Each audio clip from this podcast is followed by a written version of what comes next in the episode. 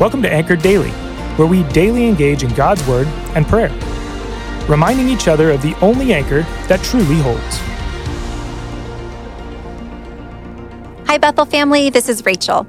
We're opening the pages of Exodus, and over the next two months, we'll be looking at how God is a faithful deliverer of his people and how he establishes his covenant with them. The reading plan's available on our website, along with some additional tools that you might find helpful. And you can pick up a paper copy on Sundays if you'd prefer. So, a tiny bit of background as we start. You might remember a man named Abraham in the first book of the Bible, Genesis. God promised Abraham before he had any children that God would make him into a great nation.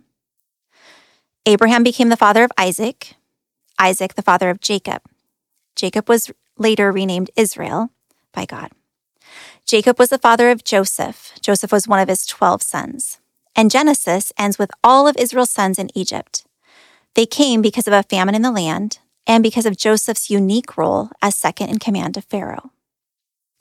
Now, the book of Exodus opens with a brief recap, and then it transitions to a time where the Pharaoh did not know Joseph.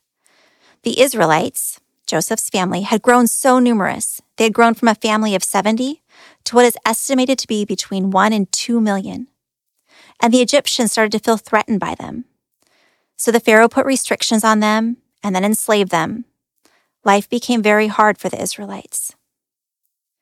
Now, when the enslavement didn't work to control the population, the Pharaoh summoned two midwives, Shiphrah and Puah, and he demands, When you serve as a midwife to the Hebrew woman, if it is a son, you shall kill him, but if it is a daughter, she shall live.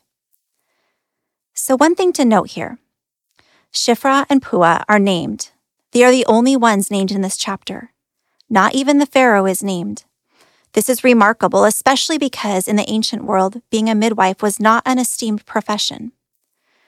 Now it's likely that Shiphrah and Puah were the leaders of a guild or a group of midwives. Now, did these midwives obey the Pharaoh's order? The text says, The midwives, however, feared God and did not do what the king of Egypt had told them to do. They let the boys live. To defy Pharaoh's order could have meant certain death for them. Yet they feared God, they had holy reverence for him. And their actions reflected this, even if it cost them their lives. They were about the glory of God, honoring him as a creator of life, more than the glory of another person, in this case, Pharaoh and his desire to be supreme. So, one of the questions I've been asking myself, because of the example of these midwives, is do my actions, the things I do, the words I say, do they reflect awe and respect for God? Or do they reflect that I bow to the lesser idols of this world, things like approval and success, comfort, power, control? Well, back to the story. Pharaoh summons the midwives again, and they tell a plausible story, I guess, one that may have had a bit of truth in it, but it clearly wasn't the whole truth. You see, they faced a moral dilemma. They decided that preserving life is the most important, more so than telling the whole truth. And we see that God commends them for their bravery by blessing them in ways that their whole community could see. As the chapter ends, Pharaoh makes another edict, commanding that all his people, that every son born to Hebrews shall be cast into the Nile. Now imagine how that might have felt to those midwives. They had faithfully stood up for life, not bowing to the Pharaoh's command. And yet it looks like the evil Pharaoh still wins. But that's why you'll have to read chapter 2 tomorrow. God always delivers, always. We may not see the outcome of our faithfulness or obedience in the ways that we hope, pray, or imagine, but He is sovereign and His timing is perfect. Let's pray. Thank you, Lord, that you are the same yesterday, today, and forever. Thank you for the words written today of Shiphrah and Puah May we also have a holy reverence for you, and may our daily choices reflect that. May we steadfastly do what we have before us this day with willingness and faithfulness. It's in the perfect, eternal, merciful name of Jesus we pray. Amen.